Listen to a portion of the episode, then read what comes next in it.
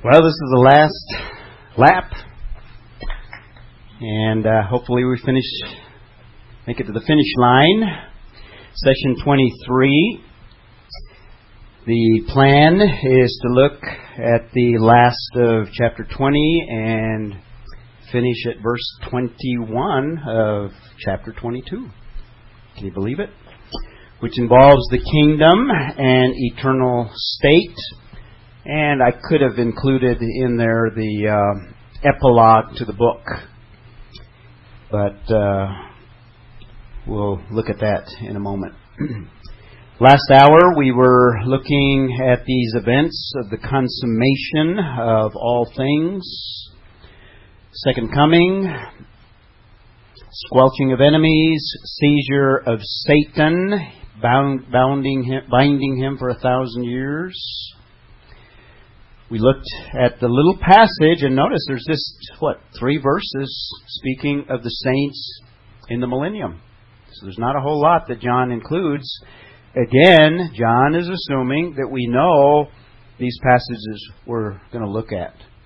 So let's take a quick look and let me just give you a survey and mainly give you a few passages that emphasize this and you can find uh, lots of others. In fact, fact, as you read the passages with these categories, you can fit a lot of these millennial passages into these categories. So uh, the value of this is to see these broad uh, groupings of, of, of passages. Uh, let's actually start because we are accused. We'll talk about there are certainly spiritual aspects the amillennialist accuses us as being crashly, uh, what's the word? Crassly uh, literal and materialistic to see all these materialistic features of the kingdom and overly uh, literal. Uh, so they accuse us of neglecting the spiritual, but the, we don't do that. We ad- acknowledge that uh, there are many spiritual aspects to the millennial kingdom that are prophesied. And let me just give you a few of them. Ezekiel 44 3, I will pour out my spirit on your offspring. In fact, all of those aspects dealing with the new covenant, uh, ideas of regeneration, putting God's word on, writing it on our hearts, uh, the outpouring of the Holy Spirit, not only Isaiah, but Joel chapter 2. It will come about after this that I will pour out my spirit on all mankind, and your sons and your daughters will prophesy, your old men will dream dreams, your young men will see visions, uh, and on and on. Those are spiritual aspects. The day of Pentecost was just an introduction to the outpouring of the Holy Spirit. The real and ultimate fulfillment of the outpouring of the Holy Spirit is during the millennial kingdom. Uh, so there's going to be an extra measure of spiritual work and activity as a result of everyone being indwelled with the Holy Spirit to begin with, at least. So a great outpouring of the Holy Spirit. Uh, you can j- add the other passages that pertain to the New Covenant, Ezekiel 36, a passage in 37, a passage in 39, Ezekiel. So I'll let you find them. Uh, we're going to have a special presence of the resurrected Christ in His glory. We're going to look at the resurrected Christ. We're going to see the spiritual aspects of Christ. Uh, one passage, Isaiah 45, then the glory of the Lord will be revealed. This was in the kingdom. And all flesh will see it together. And then the verse goes on. Uh, Isaiah 66:18 The time is coming to gather all the nations and tongues and they shall come and see my glory. So we're going to see the resurrected Christ. Uh, the word of God is going to spread throughout the kingdom. Habakkuk uh, 2:14 For the earth will be filled with the knowledge of the glory of the Lord as the waters cover the sea. Isaiah 2 3, and many peoples will come and say, Come, let us go up to the mountain of the Lord, to the house of the God of Jacob, and he, that he may teach us concerning his ways. These are spiritual things, spiritual concepts that will be taught during uh, the kingdom, and there's other passages as well. The passages that pertain to guidance and light during the millennial kingdom, Isaiah 29:24. Those who err in their mind will know the truth, and those who criticize will accept instruction. Context millennial. Great worship, Zechariah 14:16. Then it will come about that any who are left of all of the nations that went against Jerusalem will go up from year to year to worship the King. That's millennial. The Lord of hosts to celebrate the Feast of Booths. There's going to be celebration of feasts. There's going to be worship. There's going to be all of the aspects of worship during the millennial kingdom. Uh, Ezekiel spends uh, what uh, Ezekiel 40 through 46 talking about a uh, millennial temple. There's going to be a temple that is built during the millennial kingdom. So these are some of the politi- or spiritual aspects. Uh, and there's lots of verses that indicate that. Outpouring of the Holy Spirit, presence of Christ, Word of God, broad and extensive worship, temple observance. Kind of a summary of what I just said. There's also going to be some political aspects. And in terms of political and social, well, let's look at the political first. Uh, these are pretty clear. Uh, the Psalm 2, the entire Psalm. As for me, I've installed my King upon Zion, my holy mountain. Jesus Christ ruling. It's a rulership. It's a kingdom. It's an administration. There's going to be a political a pure and uh, righteous and sinless political structure that Jesus Christ establishes. Jeremiah 3:17 At that time they will call Jerusalem the throne of the Lord. In other words, the, the focus of rulership. And all the nations will be gathered to it to Jerusalem for the name of the Lord. And there are several other passages. All of the passages that promise that Christ will rule, and there are several of them and all the passages that pertain to us ruling with him. We're going to be a part of that political system, that political uh, administration. Uh, Daniel 7:27 Then the sovereignty and the dominion and the greatness of all of the kingdoms under under the whole heaven will be given to the people of the saints. The highest one the saints of the highest one. His kingdom will be an everlasting kingdom, and all the dominions will serve and obey him. This is overt. This is political. There's going to be a government during the millennial kingdom. It's going to be political. Uh, Israel is going to have a prominent role, just as it's promised. And in fact, the nations will be subject to Israel. Uh, Isaiah 2 4. This is a millennial passage. He will judge between the nations and will render decisions for many peoples and will and they will hammer their swords into plowshares and their spears into pruning hooks. Nation will not lift up sword against nation and never again will they learn war. So nations are part and they are subservient to Israel, but they're a part of a political worldwide system. Except this one is not totalitarian and it's not evil. It's ruled by the Lord Jesus Christ. Uh, there's other passages. There's going to be uh, absolute authority and power. There's going to be righteousness and justice. Isaiah 42 1. He will bring forth justice to the nations. Uh, in the court system today, there's little justice, right, Brad? I mean, it's, it's hard to find justice. Uh, and we live in an unjust world. Things are going to be administered justly in that time. So there's a judicial system that is righteous and just. Uh, universal peace. Uh, Psalm 72 3 Let the mountains bring peace to the peoples and the hills in righteousness. So, is, these are some of the political conditions and aspects of the millennial kingdom. Lots of social went through that pretty quick. Lots of social conditions are going to be radically different from the conditions we face today. Uh, for example, a lot of personal things.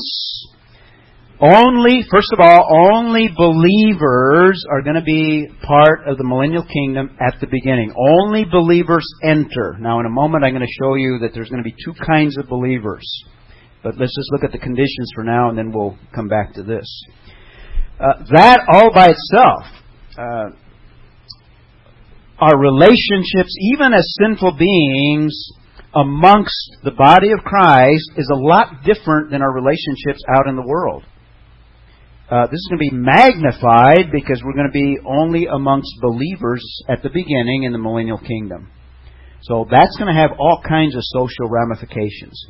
There's lots of passages, Isaiah 9 3, that speaks of great joy. Thou shalt multiply the nations, and thou shalt increase their gladness. They will be glad in thy presence with the gladness of harvest, as men rejoice when they divide the spoil. Lots of joy, lots of enjoyment, lots of gladness, uh, great satisfaction. There's comfort. Isaiah 40, 1 and 2. Comfort, O comfort my people, says the Lord. Speak kindly to Jerusalem and call, out to her that her warfare has ended. No more war. Great comfort. That's a, that's a comforting thing to know that you're not going to be threatened anymore. And the verse goes on to describe more. Uh, economic conditions are going to be different. Uh, Ezekiel 36:30. I will multiply the fruit of the trees and the produce of the field, that you may not receive or that you may not receive again the disgrace of famine among the nations. Great productivity. Uh, this is physical productivity that has social ramifications. No famine. Uh, no poverty, Isaiah 29:19. The afflicted also shall increase their gladness in the Lord, and the needy of mankind shall rejoice in the Holy One of Israel because they're going to be provided for. There's not going to be a poverty program because people are pro- uh, provided for. Uh, so great economic ramifications of the kingdom. Cultural ramifications, no oppression. In fact, I've got these all listed here. Economic, cultural. Here's an interesting one that uh, we want to look at. Well, first of all, cultural, no oppression, security and pro- protection. Look at Isaiah 26 1. In that day, this song will be sung in the land of Judah. We have a strong city. He sets up walls and ramparts for security. No threats during the millennial kingdom. You can include Jeremiah 23, security and protection. So, lots of cultural aspects of the millennial kingdom. A growing population. There's going to be babies born. Jeremiah 30, this is a social aspect verses 19 and 20. I will multiply them, and they shall not be diminished. I will also honor them, and they shall not be insignificant. Their children also shall be as formerly, and their congregation shall be established before me, and I will punish all their oppressors. That's a millennial context. Children multiplied. Sin and death, however, that's a mis- that, that, that's kind of uh, an interesting one. Uh, let's come back to that one. Uh, but just keep that in the back. That will be a social condition. People will still die.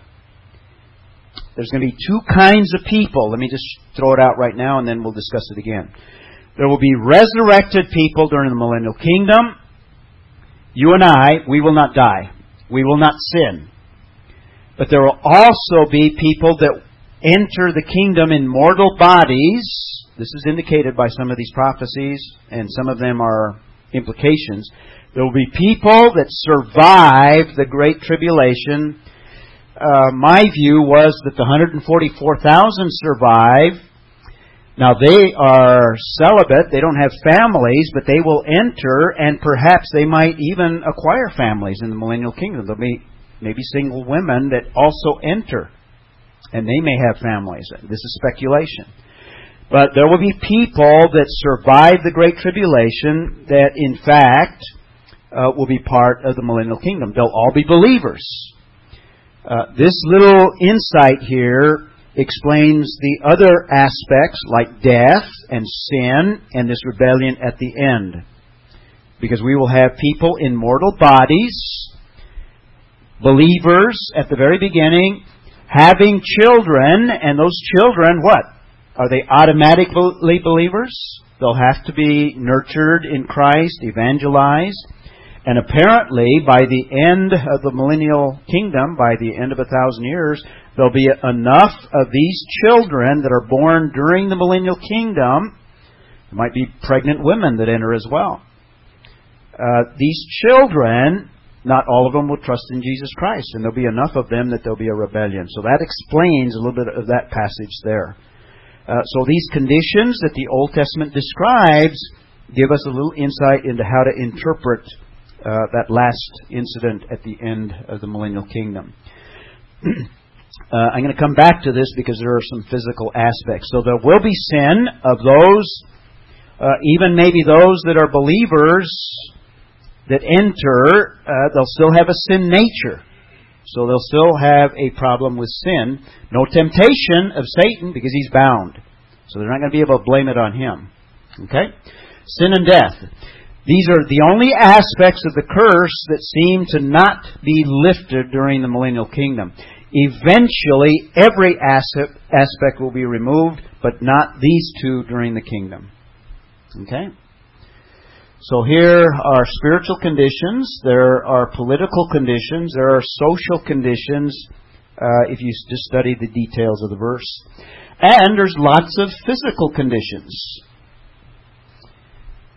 Physical conditions, uh, for example, the earth and the universe is going to be radically changed. Uh, I don't have Romans 8, but you might turn to Romans 8 real quickly. Notice what it says here. Verse 18, for I consider that the sufferings of the, Paul is comparing the sufferings and saying they cannot be, they, they're not comparable to a future time. I consider the sufferings of this present time are not worthy to be compared with the glory that is to be revealed to us. Now he's going to describe when that is, not specifically, but he's going to describe it in, in the way that uh, things will be transformed for the anxious longing of the creation. In other words, the natural realm awaits eagerly for the revealing of the sons of God. What is the revealing of the sons of God? That's transformation. That's glorification of the sons of God. Uh, even nature is waiting for that transformation. Verse 20, for the creation was subjected to futility. That's Genesis 3. The curse. Not of its own will, but because of him who subjected it. In other words, God subjected it as part of the curse related to man's judgment. All of nature was affected.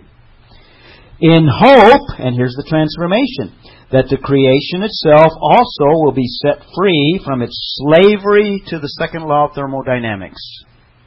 Well, I didn't state that, but that's what the uh, idea here is, if you want to think in scientific terms.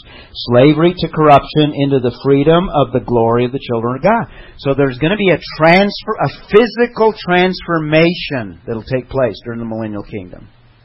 Not entirely, because I'm going to give you another verse here. Verse 21, that the creation itself also will be set free from its slavery to corruption into the freedom of the glory of the children of God. For we know that the whole creation groans and suffers the pains of childbirth together until now. And then he goes on uh, talking about other things, but he's talking about a transformation of nature itself. Are you familiar with that passage in Acts chapter 3 where Peter is actually offering the millennial kingdom to Israel in the first century for the final time.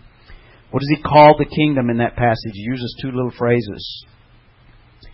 A time of refreshing is one of them, and I'm trying. Uh, the other one escaped me real just now, um, but he uses another term in that passage in Acts chapter three.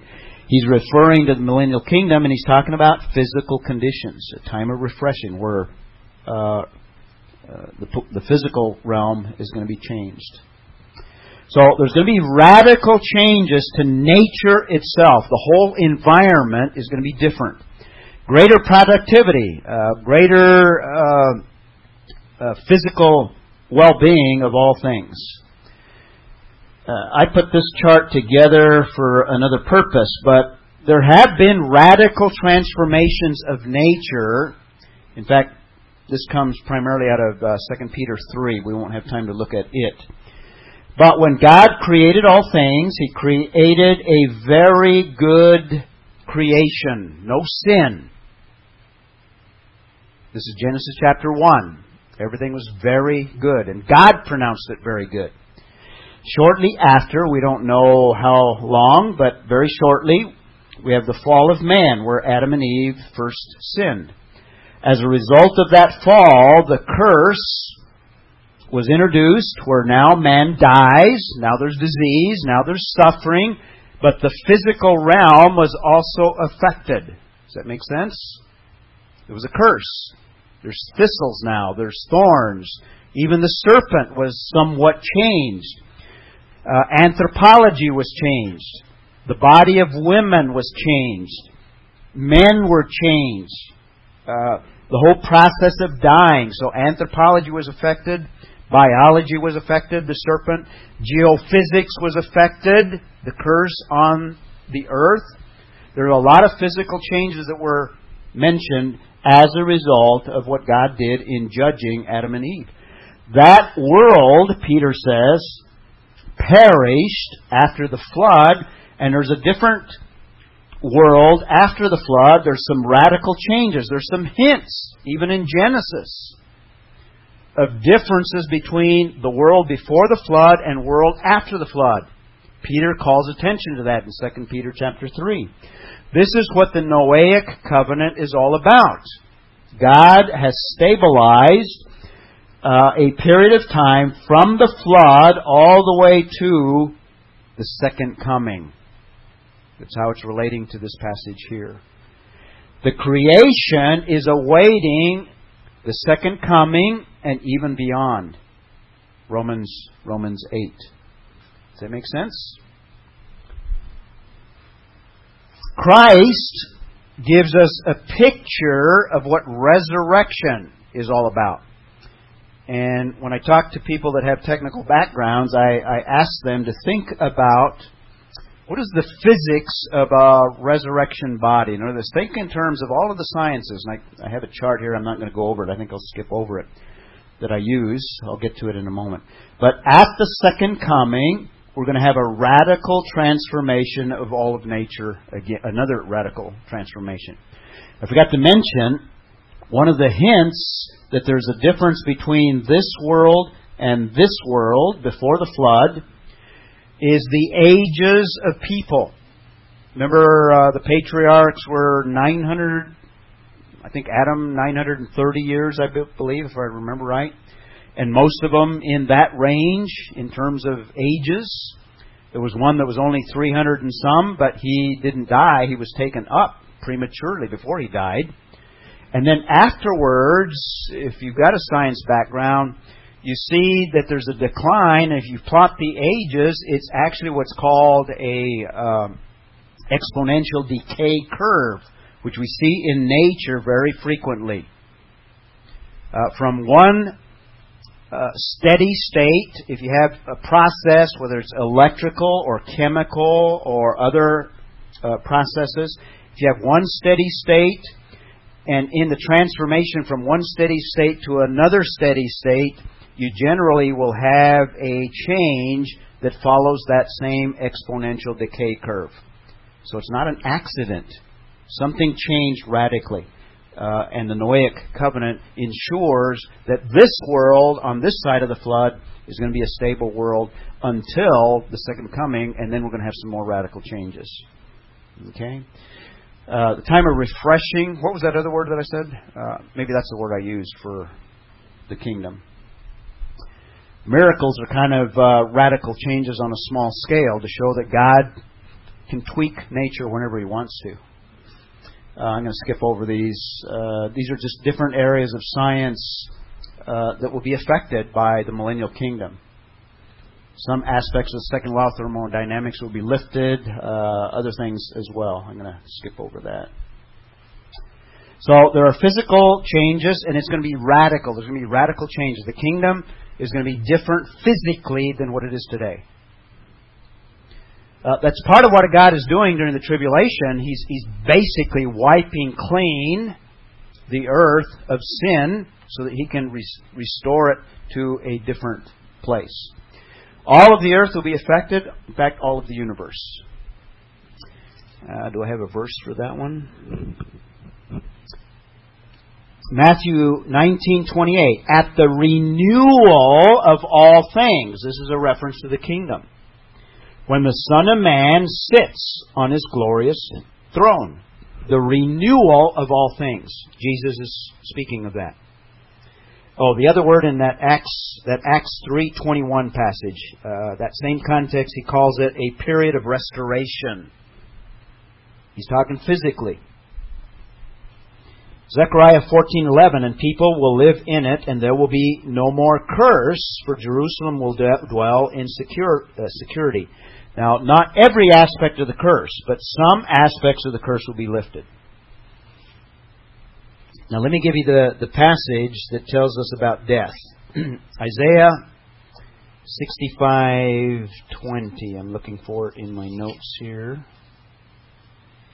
Yeah.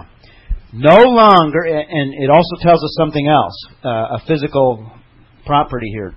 No longer will there be in it, this is a millennial passage, an infant who lives but few days. In other words, children are going to go back to living eight, nine hundred years old. In other words, longevity is going to be restored.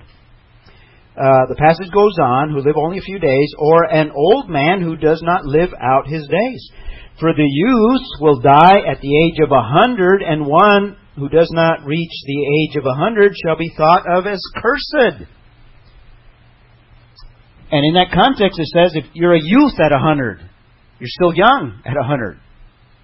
And if you die, it's cursed. accursed. Uh, so there is death, is what this, this passage tells us. Uh, this is millennial.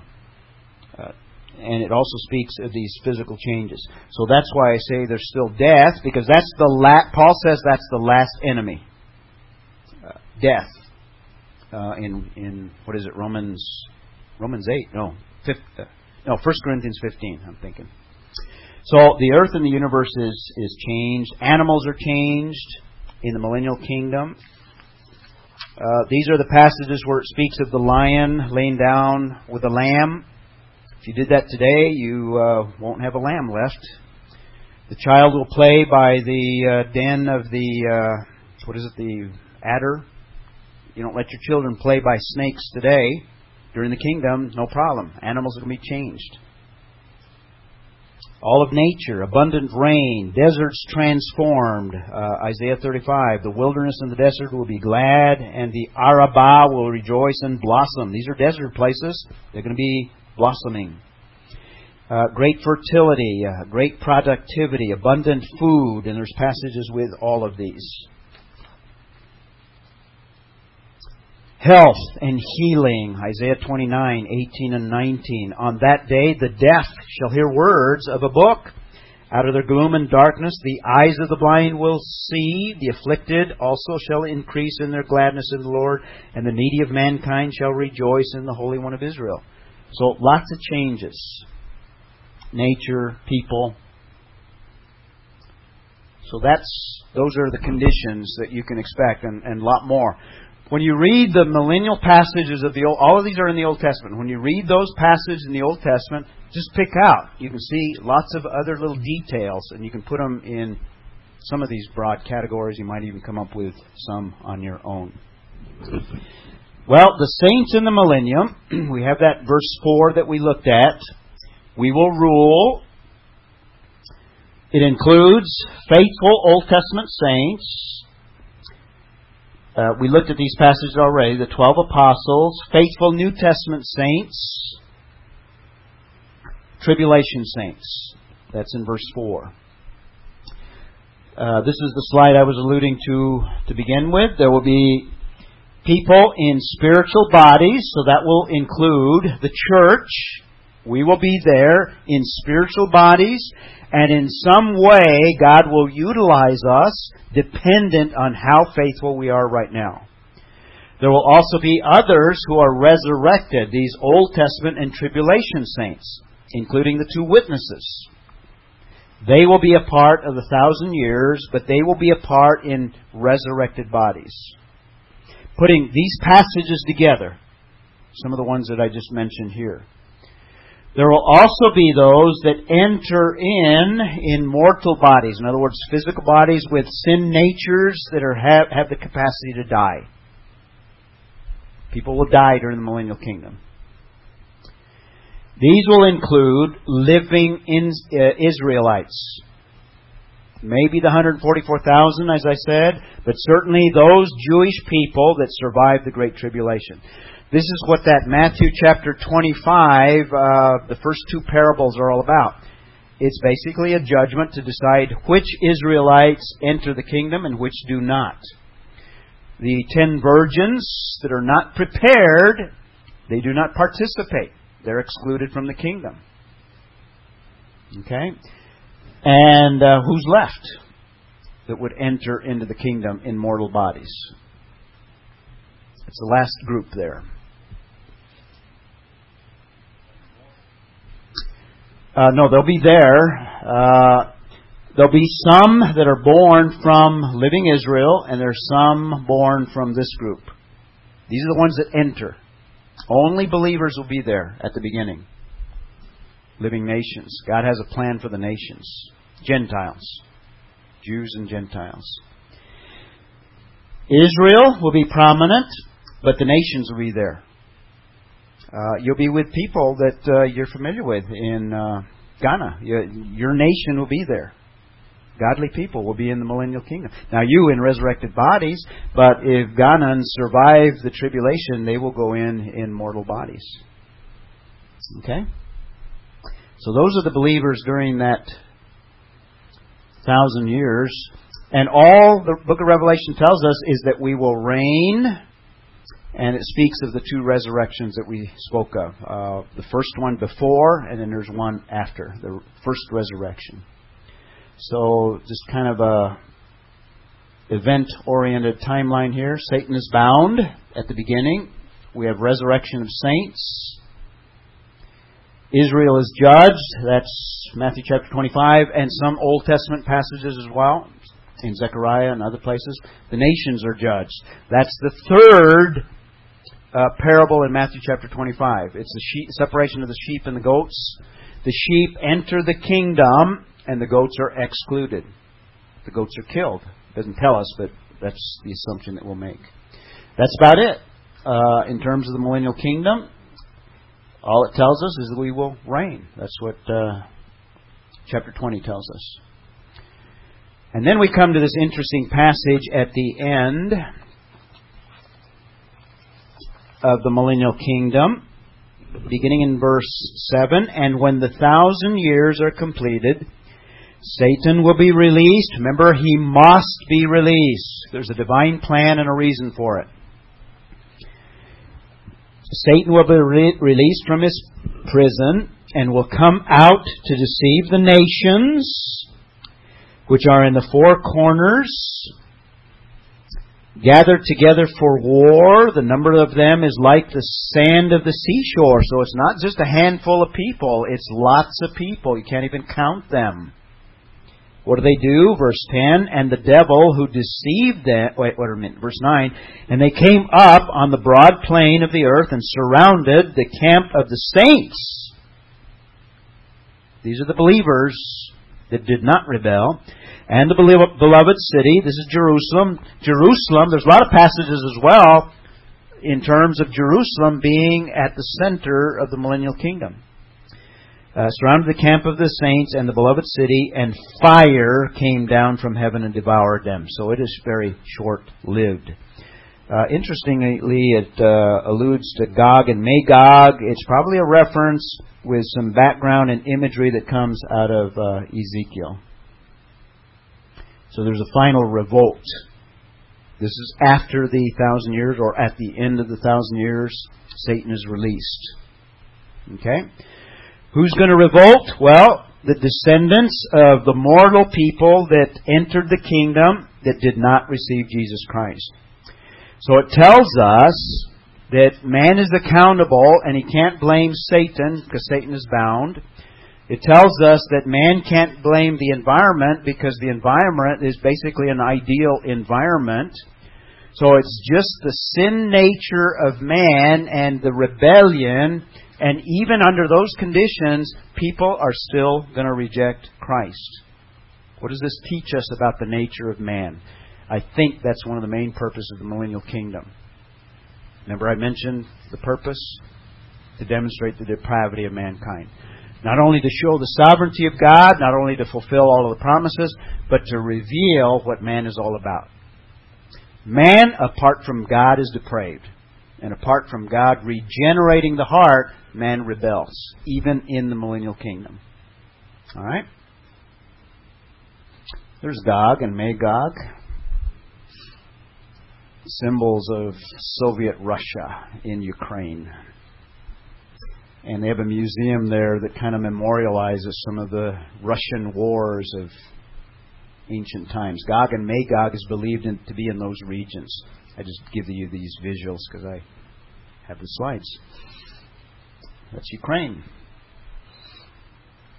Uh, I'm not exactly sure why Gog and Magog are mentioned. I think it's just drawing from passages like Ezekiel, where they have been enemies of the nation of Israel, represented as enemies. They'll be enemies of the nation of Israel. In fact, enemies of the people of God at the end of the millennium. Probably people that are popular or uh, descendants of people that enter the kingdom that come from Gog and Magog. Okay? And then the chapter ends with this passage dealing with the second death. You could also title that uh, The Great White Throne Judgment. And again, I'm probably stretching the alliteration here. Uh, probably a better title that is more descriptive is The Great White Throne. I'm using S's. What can I do? I'm bound to my habits. Super white throne. Good. I might change that. Great. So now we have the great white throne. Let's look at the passage, and we don't have to spend too much time on it. And I saw a great white throne, meaning that this is pure, this is absolutely righteous. So whatever comes out of it is going to be uh, exactly what God desires. And him who sat upon it, from whose presence the earth and heaven fled away, and no place was found in them. I think that's a description. This is after the millennial kingdom. Uh, I'll let you read 2 Peter chapter 3, where it talks about the heavens and the earth being dissolved in a fire. I think this is an allusion to that. So the heaven, this, the present heavens and the earth, and even the millennial heavens and the earth are going to be totally destroyed. And it's after that point that I think death is. In fact, we have death here thrown into the lake of fire, and it's after that that there's no curse whatsoever. In the millennial, in the eternal state, there's no no curse whatsoever, no death. So uh, heaven or earth and heaven fled away; no place was found for them. Verse twelve, and I saw the dead the great and the small standing before the throne, and the books were opened, and another book was opened, which is the book of life. And the, ju- the dead were judged from the things which were written in the books according to their deeds. Judgment is on the basis of works. And what we will find out in God's righteous just, justice, uh, there are no amount of works that are going to be adequate to save men. The only work that is adequate is the work that Jesus Christ accomplished. So no man can stand there and say, Well, I did all these wonderful things, so I deserve to be a part. Uh, Jesus is going to show that uh, the standards are too high. And the sea gave up the dead which were in it. Now, by this time, the only ones left are the unbelieving dead. All of the believers are in the kingdom. The sea gave up the dead which were in it, and death and Hades. So death is eliminated here. And even Hades, the place that uh, confined Old Testament uh, people. Death and Hades gave up the dead which were in them, and they were judged, every one of them according to their deeds. And death and Hades were thrown into the lake of fire. That's the same place that uh, Antichrist and the beast are. Now they're thrown in. This is the second death, the lake of fire. That's eternal death. No chance for repentance, no chance for change. Uh, another thing the millennial kingdom tells us is that over a thousand years, Satan doesn't change. He's still the same. And verse 15 if anyone's name was not found in the book of life, he was thrown into the lake of fire. So now, uh, all evil has been dealt with. Satan cast in the. Well, let's see. I, I skipped 10, didn't I? Did I read 10? Notice, and the devil who deceived them was thrown into the lake of fire. So there's where Satan is thrown in. I, I skipped ahead there. The lake of fire and brimstone. This is hell. This is uh, John's description of hell. So now all three of the unholy trinity are in hell and they'll be there into eternity. Evil has been dealt with. It's been done. History is over at this point. There's still a thousand year period of history that still remains that God is going to do some things different from this age, but God is going to deal with history. And finally, sin is totally confined to the lake of fire and never to have an influence on anyone again. And those that are in the lake of fire remain them remain there. Uh, where's the little note about? Uh, this is the second death, lake of fire. Uh, where's the support here for the eternal nature of that? Maybe there's passages elsewhere. Well, these, this is support for eternal punishment. It's certainty, it's de- de- degrees, there's torment there, it's eternality, and there's some verses that support the idea that this goes on forever. The doctrine of annihilation is an unbiblical doctrine. Uh, I'll let you look those up on your own. Uh, what's the afterlife? Uh, present heavens. Well, I'm going to skip over these. These are just uh, after this life, references to different locations, the heavens, Hades and Sheol. These are Old Testament uh, places of the dead. We saw references to the abyss in the book of Genesis, or Revelation rather. Jesus refers to Gehenna with a geographical tie there as an image of probably hell. And then we have the lake of fire here, which is basically hell. Uh, okay, these are just who are there. Okay. In terms of the book of Revelation, this is hell, the lake of fire, Satan and demons, this is their ultimate destiny. Unbelievers, that's their uh, ultimate destiny, destiny.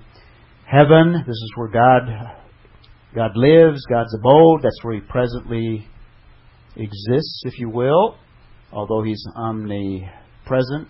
This will be the ultimate destiny of the believers, the ultimate destiny of the good angels, those that did not sin. Uh, skip over this here. That brings us to chapter 21. Any questions on chapter 20, Millennium? This is the last item in terms of uh, the sequence of things in the book of Revelation apart from the uh, epilogue.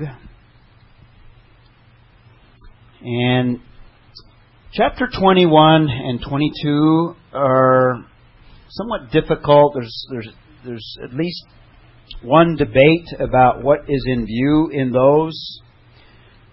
Uh, so let's quickly look at different views. Some see 21 and 22 at least through verse 5. Uh, beginning in verse 6, we have the basically the conclusion of the book, or you might describe it as an epilogue. Some tie the millennial kingdom to uh, these chapters. In other words, they would see the millennial kingdom giving these chapters giving more of a description of what the millennial kingdom is like. But there's some statements in it that seemed out of uh, uh, uh, what's the word? Uh, not consistent with other Old Testament passages. So I don't think it's an extension of the millennium or or, or a description of the millennium. Uh, some view uh, they make a distinction between believers that live on earth in mortal bodies and believers that are still in the kingdom, but chapters 21 and 22 uh, through verse 5 is the habitation of millennial saints that are resurrected. So a distinction is made there. Uh, probably the best view, or the view that I think is more consistent with all the Scripture, is that what we have a description here of is basically what we commonly refer to as heaven. So I make a distinction between heaven, or eternity, eternity, or the eternal state, and the millennial kingdom.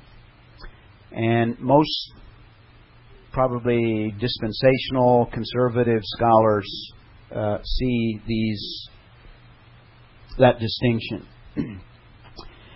uh, these chapters also are very difficult in that they make descriptions with so many comparisons and similes. It's really hard to visualize the conditions and I think what John is doing is doing the best that he can to describe something that's basically indescribable. We can't we can't conceive of what it's going to be like, and this is the closest that we can come. So I don't want to spend a lot of time on it um, because I don't really have insight any more than what we have these descriptions, and we can talk about possibilities. So let's take a look at a broad outline a structural outline that I give you in your notes there. We have a new creation in verses 1 through 8.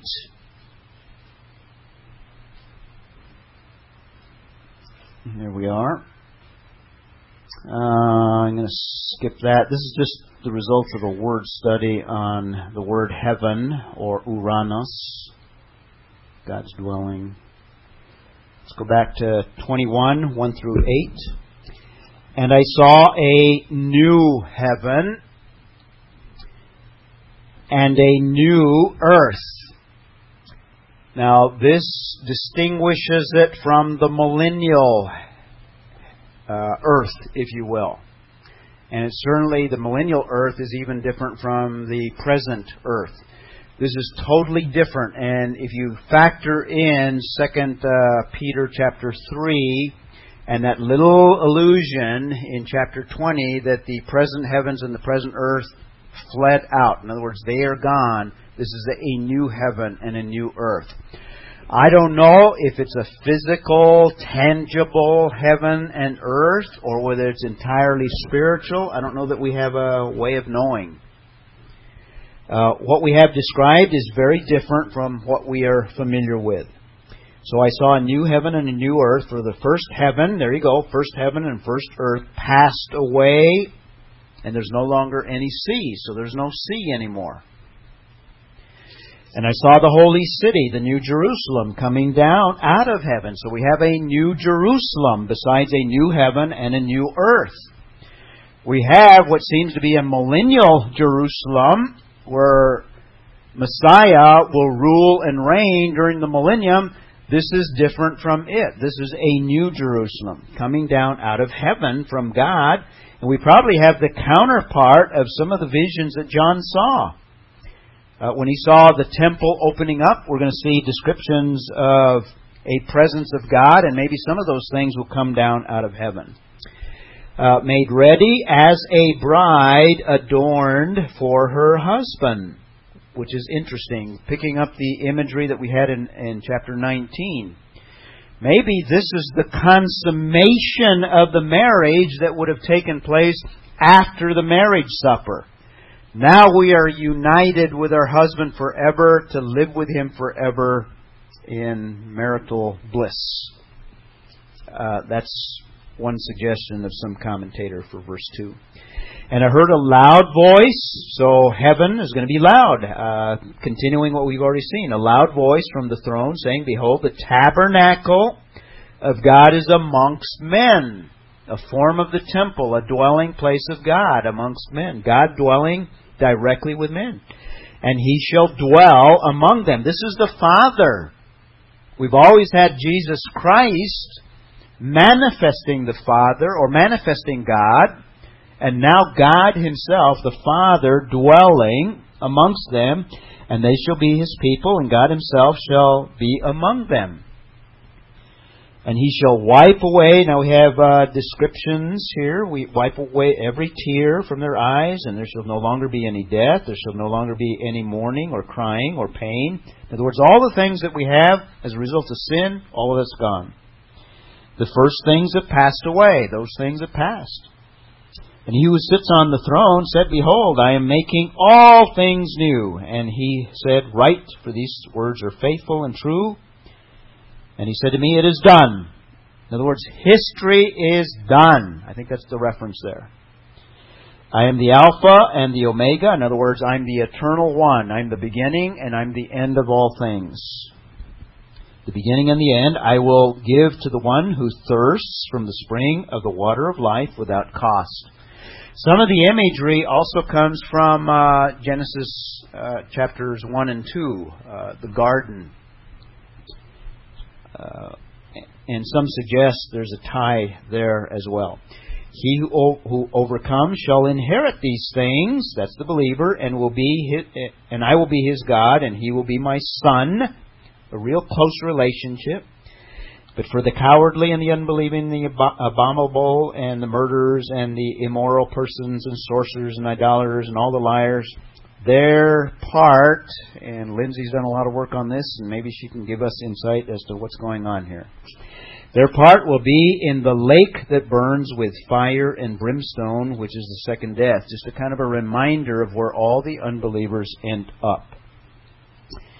One of the seven angels, angels again involved, who had the seven bowls. This is the next part here. We have a description of a new creation. Now we're going to have a description of a new city, the new city. Uh, one of the, the, seven angels, that's verses 9 through 21, uh, who had the seven bowls for the seven last plagues, came and spoke with me saying, Come and I will show you the bride. Another vision here. The wife of the Lamb. That's us. We're going to be there. And he carried me away in the Spirit to a great and high mountain and showed me the holy city, Jerusalem, coming down out of heaven from God. So there's some sort of a manifestation of a new Jerusalem, a perfect Jerusalem. No curse. And verse 11, having the glory of God, her brilliance was like very costly stone, as a stone of crystal clear jasper.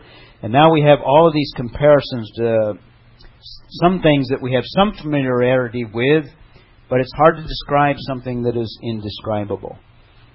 I don't know that we need to read through all of it. Uh, there's some detail here. Mm, I think what I'll focus in on, just kind of a gathering together of conditions.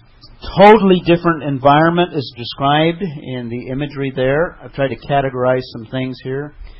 Everything is better than we can we could ever imagine. Better than anything that we can experience here. Better than the millennial kingdom as good as the millennial kingdom is. Uh, an emphasis is fellowship, direct fellowship with God. We already saw a note on that. Uh, an emphasis on illumination. Uh, I think we will continue to learn, but also in a physical or a, kind of some way related to light, illumination, including uh, spiritual light in terms of understanding. Great freedom, no evil. Evil is done away with. Evil is cast in the lake of fire. Evil is done. It's only a biblical worldview that has a solution and an end to evil. Every philosophy, every religion, evil is just part of what is. It's just part of existence. It's only the biblical worldview that has evil bounded. It has a beginning and it has an end. No evil. Or at least a confinement in the future. Uh, this is just a gathering together of various pa- uh, passages. A continually, a continual cleansing. So nothing contaminated. Continue cleansing. New life at a higher level than we can imagine in terms of spiritual life. No curse. No death. There's partial curse during the millennial kingdom from the Isaiah 65:20 passage and hints in other passages. Uh, these are the conditions of eternity. Lots of activity. Lots of activity. In other words, we're not just sitting on a cloud quietly, serenely. Not only noise, but activity.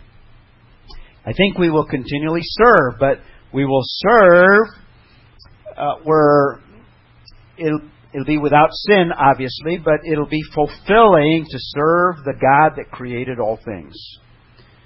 Uh, a lot of people get even today great pleasure in in doing crafts or accomplishing something. In fact, once you've accomplished a goal or or uh, made something, some sort of a craft of some sort, there's great satisfaction in that. Uh, it may have taken a lot of effort and time, but once you've completed it and you look at it and you enjoy it, there's great satisfaction. You're going to have an ongoing service to the Lord that is going to be satisfying and it's going to be a continual thing. So it's obviously a place of great enjoyment. So that's the city, uh, chapter 21, 9 through 21. The focus beginning in verse 22 is on the citizens. Skip to verse 22. And I saw no temple in it, for the Lord God the Almighty and the Lamb are its temple. The temple was the whole uh, house the presence of God or a manifestation of the presence of God. God is going to be manifest totally and completely there, so there's no need for a temple building. The Ezekiel temple is millennial, but it's not eternal. And the city has no need of the sun or the moon to shine upon it, for the glory of God has illumined it, and its lamp is the Lamb. And the nations shall walk by its light, and the kings of the earth shall bring their glory into it. So we have kings. And in the daytime there shall be no night, for there shall be no night. Its gates shall never be closed. No need. Nothing to threaten. They shall bring the glory of the honor of the nations into it, and nothing unclean or no one who practices abomination and lying shall ever come into it, but only those whose names are written in the Lamb's book of life. So those are the citizens, or a focus on the citizens. Uh, chapter 22, some circumstances. And he showed me a river of the water of life, clear as crystal, coming from the throne of God and of the Lamb. In the middle of its street, and on either side of the river, was a tree of life, bearing twelve kinds of fruit, yielding its fruit every month. So apparently there's consumption. Uh, we enjoy eating, so we're going to eat fruit. Uh, this fruit is going to be for the healing of the nation. So there's continually renewal Verse 3, here it is there shall no longer be any curse. Uh, that's the distinction, one of the distinctions between it and the millennial kingdom. And the throne of God and of the Lamb shall be in it, and his bondservants shall serve him. There's the activity. And they shall see his face, and his, his name shall be on their foreheads, and there shall no longer be any night. There shall not have any need of the light. It's already re- it's repeating what is already said. Uh, the God shall and the Lord God shall illumine them; they shall reign forever and ever. And then the book concludes, beginning in verse six through verse twenty-one. Uh, the epilogue. Let me give you an expansion on uh, the structure of these last few verses. And not only will we complete our course in spite of uh, some doubts, but we're going to complete it early. Uh, I'm using W as my alliteration here. We have a warranty, in other words, a guarantee. And he said to me, These words are faithful and true. In other words, they're going to be fulfilled. He's referring to the whole book here. These words of the book.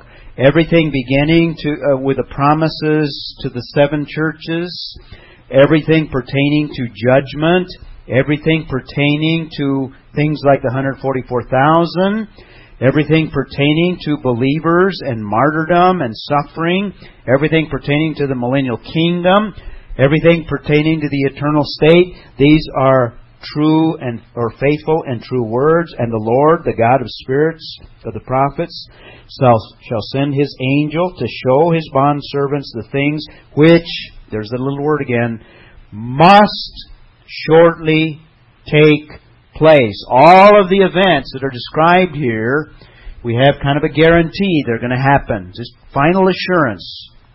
In case you had any doubts whatsoever. And just a reminder, behold, the main thing of what is promised here is Jesus says, I am coming quickly. The second coming is a warranty. It's going to happen. Blessed is he who heeds the words of the prophecy of this book. A little bit of an encouragement. So that's 6 and 7, the warranty. Uh, this causes wonderment in John, and I, John, am the one who heard and saw these things. And when I heard and saw, here's the second time, which is very unusual or interesting at least. I fell down to worship at the feet of the angel who showed me these things. He's impressed with the angel. And he said to me, Do not do that. This is very similar to what we saw this morning in chapter 19. Do not do that. I am a fellow servant of yours and of your brethren. In fact, it's identical almost. Uh, fellow servant of yours and your brethren, the prophets, and of those who heed the words of this book. Worship God. God is the only and proper object of our worship. So that's the wonderment of John. Next, we have an encouragement to watchfulness. And he said to me, Do not seal up the words of the prophecy of this book, for the time is near. Let the one who does wrong still do wrong. Let, in other words, if you're sealed in your depravity, then just go on ahead and go to hell, basically. Let the one who does wrong still do wrong. Let the one who is filthy still be filthy. And let the one who is righteous, now here's the alternative, still practice righteousness. And let the one who is holy still keep himself holy. So be watchful. And then the basis for it, behold, I'm coming quickly, and there's going to be a reward for your faithfulness. My reward is with me to render to every man according to what he does. Rewards are based on faithfulness. There are degrees of reward. This is one of the verses that indicates that. He's going to render to every man according to what he has done. And then the assurance, I'm the beginning and the end. I'm the Alpha and the Omega, the first and the last, the beginning and the end. So we can be assured all of these things are going to come about because He's got history uh, in His hands. More encouragement. Blessed are those. Here's another beatitude. Blessed are those. This the last beatitude are those who wash their robes. Now he's talking about us in our present condition that they may have the right to the tree of life and may enter by the gates into the city. Outside are dogs and the sorcerers and the immoral persons and the murderers and the idolaters, everyone who loves and practices evil. That's the watchfulness. Uh, we have a warning. Actually, verse 16, let's see. I, Jesus, have sent my angel to testify to you these things for the churches. I am the root and the offspring of David. Kind of an encouragement to John and also to the reader. I am the root and offspring of David and the bright morning star. There's Aster, by the way. Jesus is the bright morning star. Now we have a warning, and the Spirit and the bride say, Come. Now, I guess this is still part of the, the watchfulness. Come. Let the one who hears say, Come. In other words, we anticipate, we hope for, we. Uh, this is the blessed hope. Uh, let the one who is thirsty come. Let the one who wishes take the water of life without cost. Kind of a law, uh, almost an evangelistic call. Then we have 18 and 19 is the warning. I testify to everyone who hears the words of the prophecy of this book. If anyone adds to them, God shall add to him the plagues which are written in this book. Pretty drastic warning. Don't change the book of Revelation. A warning. Don't reinterpret the book of Revelation. Be careful in your interpreting of the book. Don't change the words. Don't add to them. Don't uh, add meaning that's not there. Don't take away meaning that's not there or that is there. If anyone takes away from the words of the book of this prophecy, God shall take away his part from the tree of life and from the holy city which is which are written in this book. Solemn warning. Um, those that believe that you can lose salvation, uh, this is a key verse for them, and it is a difficult verse, by the way. It almost seems like you can lose your, and there's the word meros again. Is that correct, Lindsay?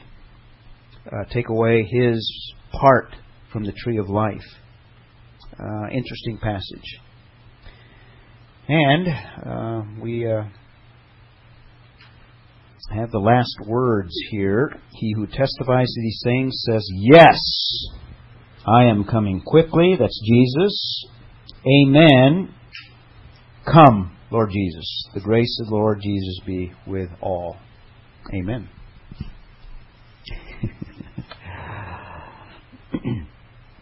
That's the book of Revelation. Any comments? Any uh, questions?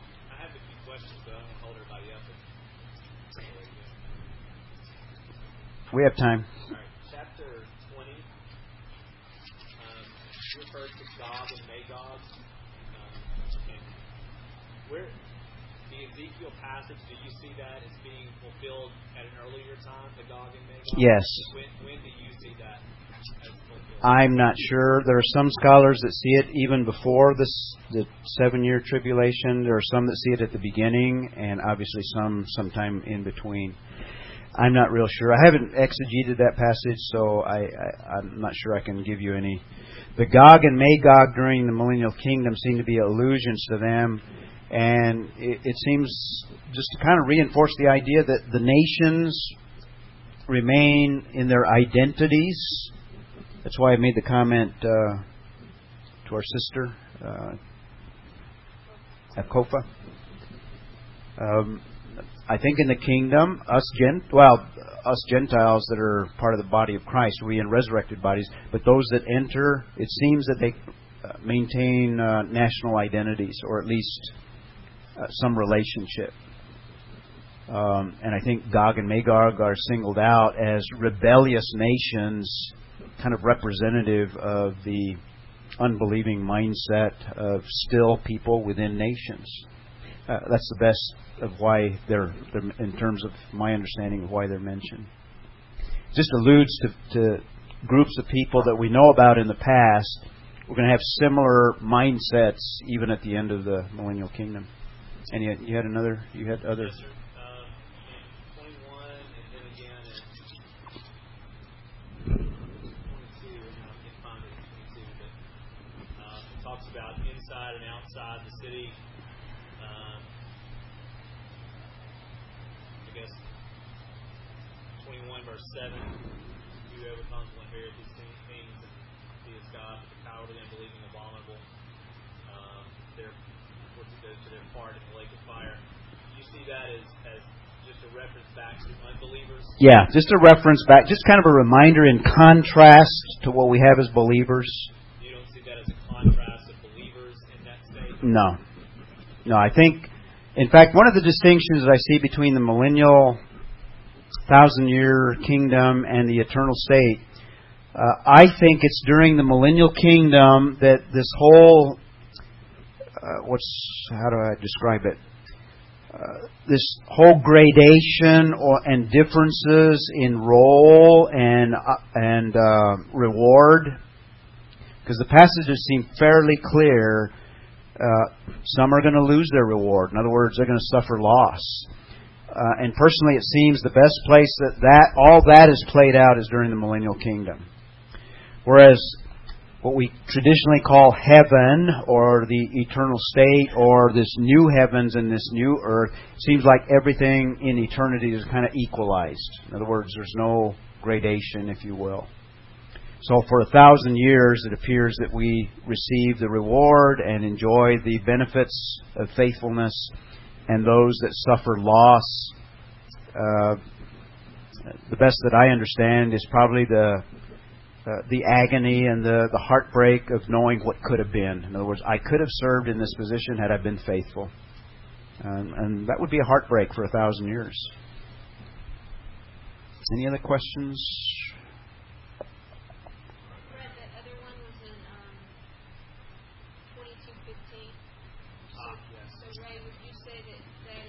This is in the epilogue, so this is outside of um, the description here. So that's clearly, yeah, right.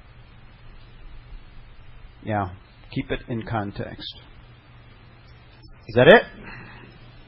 Plenty of time to get home, huh? Okay. Praise the Lord. Uh, let's pray. Uh, let's let's praise the Lord. Uh, Father, I guess we're most impressed that uh, we have studied things that you tell us over and over, things that must take, take place. And then you even warn us at the very end to not tamper with your word. That's a kind of a solemn warning, and we desired that uh, we would be careful and treat your word with not only respect, but with diligence uh, to do the best that we could to try to interpret uh, what you are trying to communicate. And Lord, as we have learned things and concepts and things that you are going to do and they must take place, uh, make us and motivate us to be people that, in fact, take seriously. I know the people that are here, the reason they're here is they are desiring to be faithful and desiring to take seriously what you called all of us to do. And we just pray that we uh, uh, finish the uh, the task that you called us to, that we might finish the race and that we might be faithful to the end. And may these things motivate us and encourage us along those lines. So we know that we're utterly dependent upon you and your spirit and your enablement to do that and even your discipline. And we desire that you will discipline us if we begin to wander. We pray these things in Jesus' name. Amen.